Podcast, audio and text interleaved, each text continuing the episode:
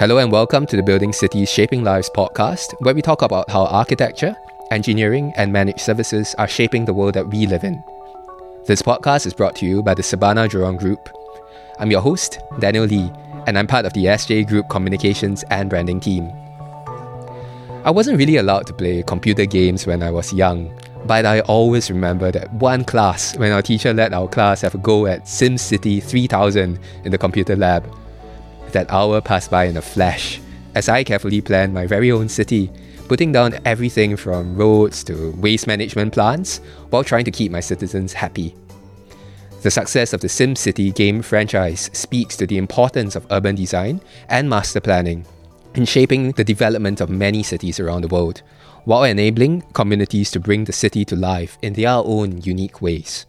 I'm joined today by Tan Eng Kiat, SJ's Functional General Manager for Urban Development in Southeast Asia and Deputy Director for Urban Planning and Design within our planning group. Welcome to the studio, Eng Kiat. Thanks, Daniel. Thanks for having me. So, to kick us off, what do city planning games get right when it comes to your job? And what can't be simulated by a computer? Sure. When people used to ask me what I work for a living, I'll tell them, yeah, I'm a professional SimCity player. You know, SimCity is actually quite an interesting um, sort of analogy to what we do. Um, you have to deal with not just the buildings, the the roads, the infrastructure. You also have to build cities where people are happy. Um, so at the end of the day, we talk about building cities and shaping lives, and that's kind of our sort of uh, company uh, motto. And it is true, you know, whatever we do in the built environment, it's about creating better livelihood for people. Um, that's kind of that driving principle of what we do. So along the way, we have to make sure that whatever, we're creating, uh, people are comfortable. It makes them happy. Uh, it makes them healthy. Yeah, and essentially, I think SimCities pretty much got that right in, in that aspect. So, what are actually some examples of how you know these engagements with stakeholders have changed planning? I would say that planning is, in its truest form, something that's quite ground up. Uh, it our stakeholders primarily actually the people who live in who are who live in and who are going to live in the sort of the cities and the towns that we're planning. Um, I think especially probably within the sort of um, Western way of doing planning, you know, um, the people, the residents have a very large voice. They can stop and stall the planning process if they don't feel that it's going along that way. I mean, it's got probably its pros and cons. I'm not too sure whether you heard of the term NIMBY, not in my backyard. Um, and that is, you know, part of the planning process as well, because the people who live in the neighborhood do have a very large voice in, in determining how the plan is going to turn out. But at the same time, um, you know, for a plan to really work, you also need that top-down angle, because at the end of the day, there are limits to what you know. Even myself, as a resident, I will be able to perceive um, in terms of the plan. I see what benefits me, but I may not have an um, sort of understanding of how that benefits, you know, society as a whole, the country as a whole um, or the city as a whole, right? And that creates that or that requires a sort of a higher perspective um, from be it you know the the government or from the planning organization or from some other NGOs that are involved in the planning process. Striking a balance between understanding what the people on the ground want, but also having a balance of understanding what is the sort of long term vision and sort of strategic aspect of what sort of of our planning process. I see what I mean. And, you know, just to go back to what you were talking about in terms of NIMBYism, right? If it's not in my backyard, backyard not in your backyard, not yep. in anyone's backyard, it wouldn't get built at all. That's right. So how do we find that, that balance? Mm-hmm. And I think, um, are there any concrete examples of, you know, how you were going about you know, finding these necessary compromises, balancing top down, and bottom up? So I, I, rem- I remember we were doing a project in um, Oman right? Um, interesting place, right? So we're going. That's beautiful. So if, if you have a chance go to Oman, it's fantastic. You know, it's uh, the people are very down to earth. We were doing a project that was uh, sort of one of the first or one of the latest sort of leisure developments um, in Oman. What happened was that a lot of people uh, who stay in Muscat, which is the capital city in Oman, they would you know head out to the to Dubai on the weekends, go to the theme parks, to go to the shopping malls to spend the money and the Omanis obviously were saying, hey, wh- why are our guys leaving the country to spend the money elsewhere? Why don't they have something for them to do? Um, we need to make our cities more interesting. We need to make it more exciting. So we actually created uh, a series of um, workshops and interviews where we brought in different stakeholders to come in. We've brought in school kids, school kids from the local schools, school kids from the international schools. We brought in the parents. We brought in the the sort of the working population brought in elderly. So we tried to target you know everyone from the age of nine months to okay, not nine months maybe nine years old to to 90 years old uh, just to get an idea of you know what's going to appeal to them uh, what would they want um, in the sort of uh, development so it, it, it, we try to at least, you know, from our perspective, to at least have a more holistic and broader understanding of what people want on the ground. I mean, obviously, the developers, um, the investors would have their own mind of, you know, what's going to make money for them. There are obviously competing interests, um, and certain things are just more critical, more important. Um, and for a recreational leisure project, you know, yes, you know, definitely there will be some government funding that's coming into it uh, because it does serve a national interest. But at the same time, you know, we also need to listen to the investors to say, okay, yeah, this might not work. You know, this might be a bit expensive. Um, and it's again, it's part of the dialogue. We're, we're kind of like the middleman. Um, we are not just suggesting a plan, not just suggesting an idea, but also um, managing the stakeholders managing the conversation and the dialogue. We're kind of almost like giving a voice um, to both the people and also to explain, you know, to the people sometimes what the powers that be or the man has in mind. I see. You. Wow, and you know what you said about nine to ninety nine reminds me of the Lego guideline, right? oh yes, you're right. You're right. And I think um, linked to that, so you're mentioning this Omani project where you guys, this was a, almost a greenfield kind of project, I'm guessing. But what about um, city, uh, urban planning when it comes to established brownfield cities? Okay, maybe brownfield isn't the best example, but you know, organic cities that mm. have been growing for 50, 100 years, many, many generations. Oh, definitely it would be, well, I would say the principles are kind of the same, but the approach has to be quite different. We have to recognize that there are existing cultures, communities that are in place already. And like it or not, you know, we always talk about when planners come in, gentrification happens, and that's become a bit of a dirty word where you kind of wipe clean whatever that is dirty of the place. You know, from our perspective, we feel, yeah, but we're beautifying the place. But the reality is sometimes it's the dirty, gritty side of the, of the city that makes it interesting.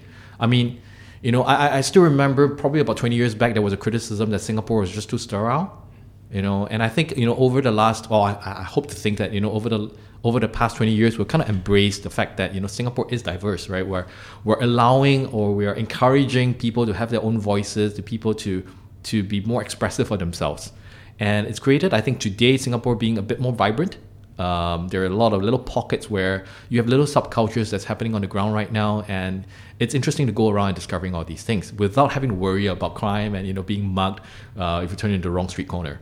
But I think that's that's quite important. And sometimes, you know, even as a planner coming in as a almost like a foreign um, foreigner, right? You don't necessarily grasp the nuance that's on the ground. So it's important that there is an engagement with the people that is there, um, not just with the mainstream, but if possible, you know, with the subcultures, with you know the maybe not the usual people that you would think would occupy these spaces, and that's always a challenge of a brownfield site, um, because you it's it's honestly quite difficult to be that comprehensive you know um, so there's always a balancing act. It's always important to have all these stakeholder sort of engagements and sometimes you want to do these fairly informally as well. Um, so definitely i would say brownfield projects are challenging. Um, it's not been a very common mode of development in southeast asia. Um, i think southeast asia tends to be or in fact asia as a whole uh, we tend to go, you know, what we call tabula rasa. We, we clean slate everything and, you know, start from ground up. But I think increasingly, um, especially like, you know, in the last couple years in China, we have been seeing a lot of ground, brownfield redevelopment projects um, coming up, you know, and I think it's a good thing. It's definitely a good thing. You, we've got a lot of returning sort of uh, graduates that have spent time in Europe in America, um, in other cities around the world, and they start to appreciate the fact that you know it's important to preserve what's on the ground. It's not the prettiest, you know, but there is a charm to it.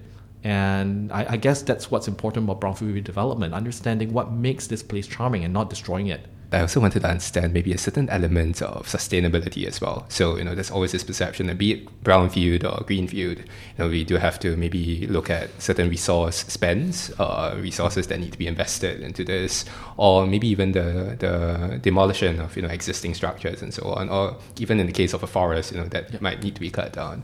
So how are some, uh, what are urban planners doing, you know, in terms of mm. balancing UN SDGs and what you do?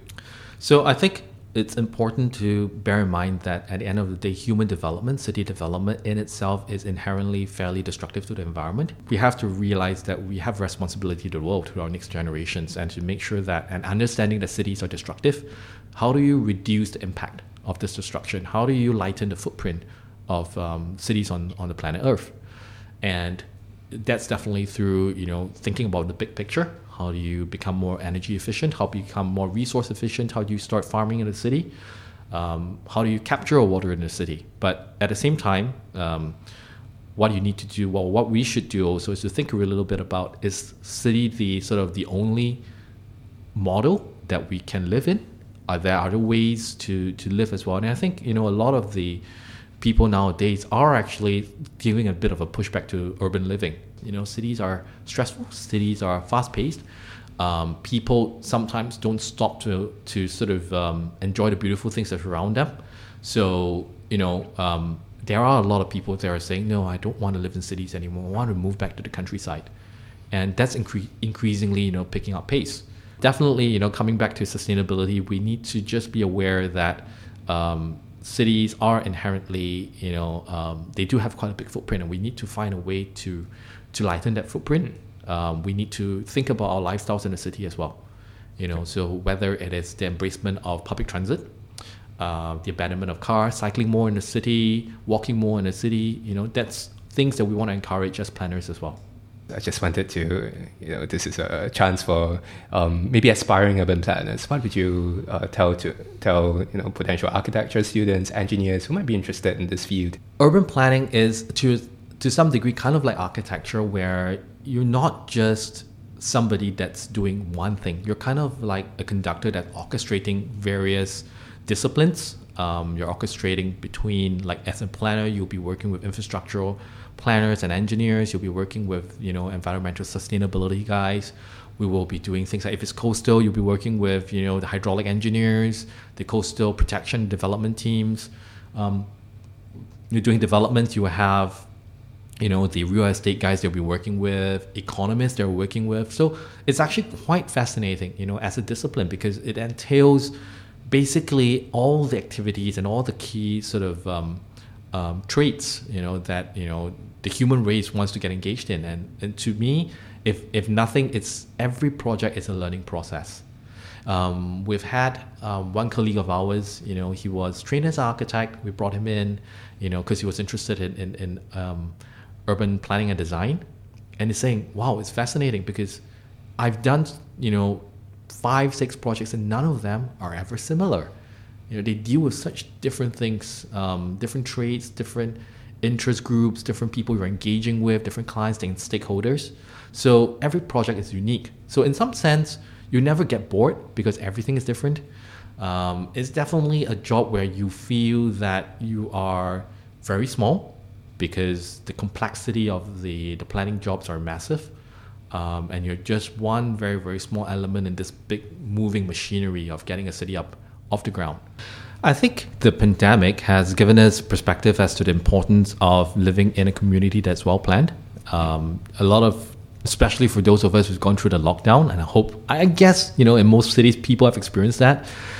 You realize that, you know, living in a community that's well planned, there are conveniences that are within walking distances that you don't have to hop into the car to drive around. And that's, you know, has greatly benefited um, people who are living in those nice um, or well planned communities, um, or at the same time also being able to be quickly um, able to access healthcare, um, be it you know a clinic or a hospital, uh, being able to access conveniences such as a supermarket or a convenience store that's uh, within walkable distances. So that's something that you know um, has brought to the fore um, to the sort of collective consciousness of everyone that's gone through a lockdown that it's actually good you know um, when in the past people were like, oh yeah, I don't want to shop near me.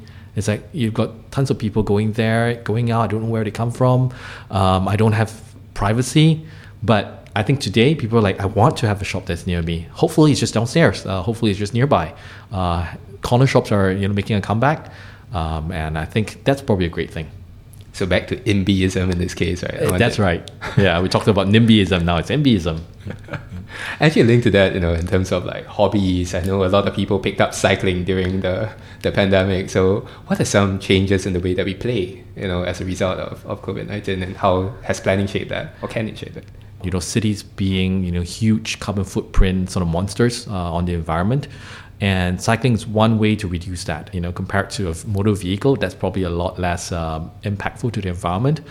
Um, and I think at the same time, it also allows people to experience the infrastructure or the lack of infrastructure that we have in the cities. And that's actually brought a greater appreciation to the importance of creating well planned um, cycling infrastructure, well planned non motorized sort of um, um, connectivity. And I think this was something that prior to this pandemic, as planners, we had a hard time trying to convince um, the powers that be, you know, that these are important. These are not just for recreation. And we hope that with this um, pandemic and with more people picking up cycling, that's going to change. Because at the end of the day, if you really want to make an impact on the environment, it's the commuters, the bike commuters that make an impact and make a difference. So if when it comes to mobility, people always think of it in the traditional, maybe driving versus public transport, but we haven't really considered the walkability or cyclability of, of our cities as well. That's right, that's right. So I think fundamentally it's about rethinking how we go about, you know, our daily lives.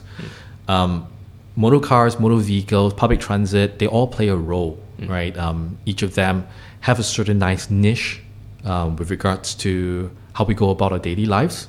Um, public transit definitely moves us in a predictable manner very quickly between places um, and very efficiently, very cheaply as well. Having a private car allows you to move or, or probably have an itinerary um, that you know it's fairly flexible. You know, if you've got kids and all, you want to go out to the beach, that's probably, you know, still arguably one of the better ways of, of going about it. But you don't have to own a car. You could you could share a car. And I think car sharing today is getting very acceptable. And, you know, cycling, the your, your kick scooter, um, your your PMDs and all, they, they play a role as well. They are a last mile connectivity. Um, and to a certain degree, it's more than just a mile, right? I think you can probably go five kilometers, 10 kilometers on a bike fairly easily, you know, fairly comfortably. So it also makes you rethink, you know, there are other alternatives to getting something done and going somewhere. I think linked to the idea of the last mile, right? How would a city change in response to greater availability of last mile transport or walkability? Will there we see a difference in terms of the way we build malls or uh, shops and even our workspaces? How do you see that changing? I think definitely it will change. Um, you know, for us, those of us who are living in Singapore, um, we've already experienced that with that proliferation of neighborhood malls um, in all the towns that we live in. Um, think about the times that we've gone to Orchard Road, you know, over the last few years. It's hard, you can hardly think of, you know, um, I got to go Orchard because I need something. Um, because most of the time, the neighborhood malls have taken care of that.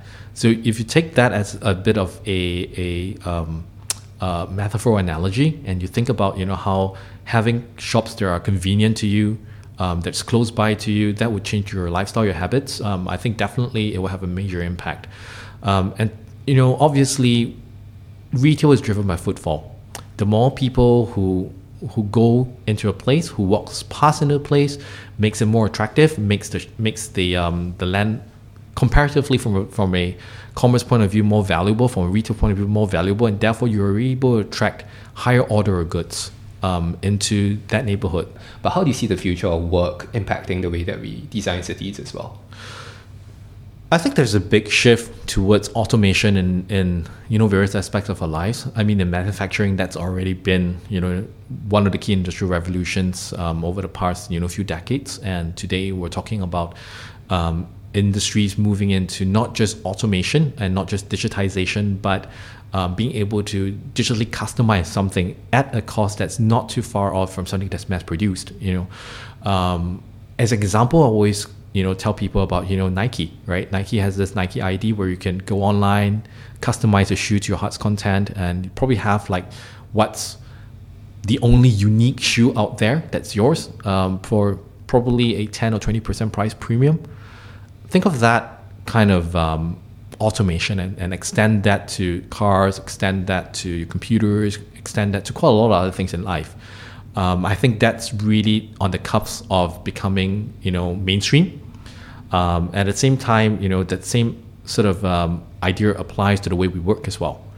Um, I think all of us have read articles about you know how AI has you know replaced a lot of the paralegals in, in contracting, um, especially because a lot of the contract terms actually are automated, can be automated. I, I understand that you know in um, insurance underwriting, a lot of these are no longer done by humans. You know, and some companies adopted AI to get all these things written up, um, and the same thing applies for us even in planning as well.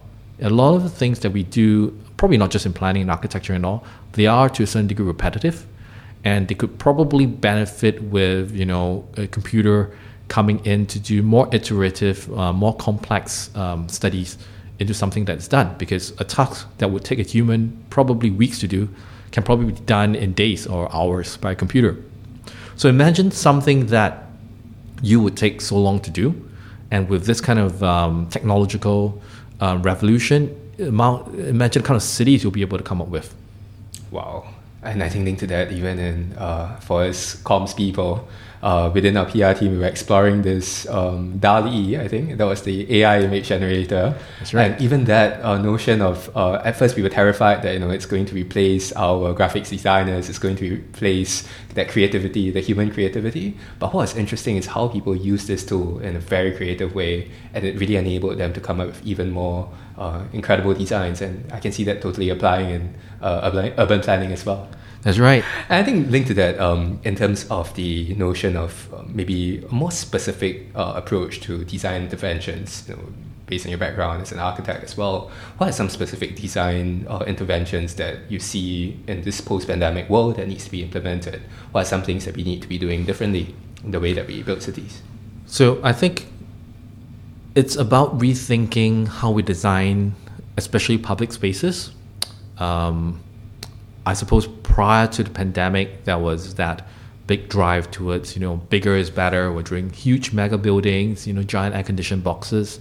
Um, we were proudly saying we built the biggest shopping mall in the whole world, in the whole region, and whatever it is, you know, and the whole thing is air conditioned. But I think over the last probably couple of years, maybe the last half a decade or so, you know, there's been a big push towards moving towards buildings that are net zero, um, and you know, while that's addressing a bit of that sustainability requirement, but at the same time, in order to hit that, we have to embrace passive um, cooling.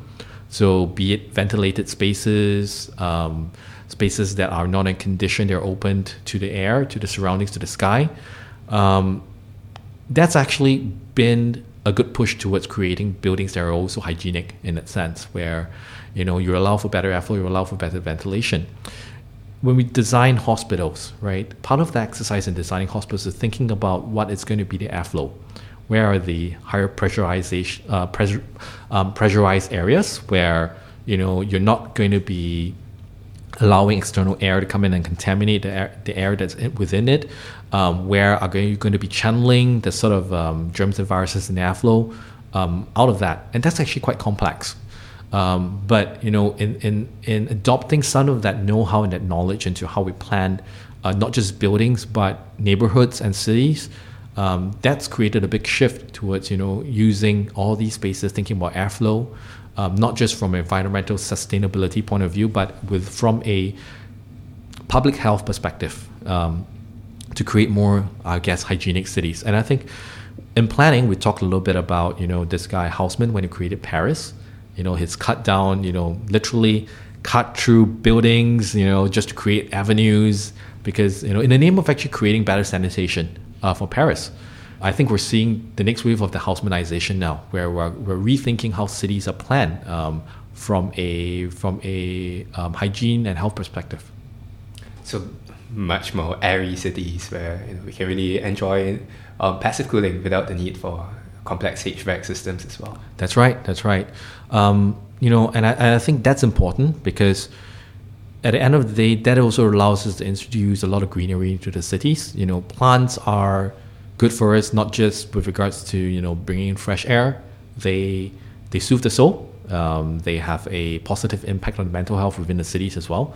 Um, they have a, as I understand, you know, uh, getting the kids out is important. I, I remember just reading a study where um, you know, kids getting myopia, and I think that's something that's prevalent throughout not just within Asia, but you know, increasingly in a lot of other cities as well.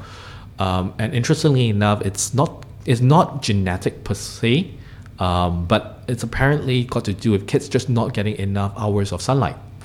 And for kids who get sunlight, um, you know, they have very low incidence of myopia. But kids who are, you know, kept indoors, you know, and I guess part of that is also you're just looking at walls that are close to you, right? And you develop myopia pretty quickly.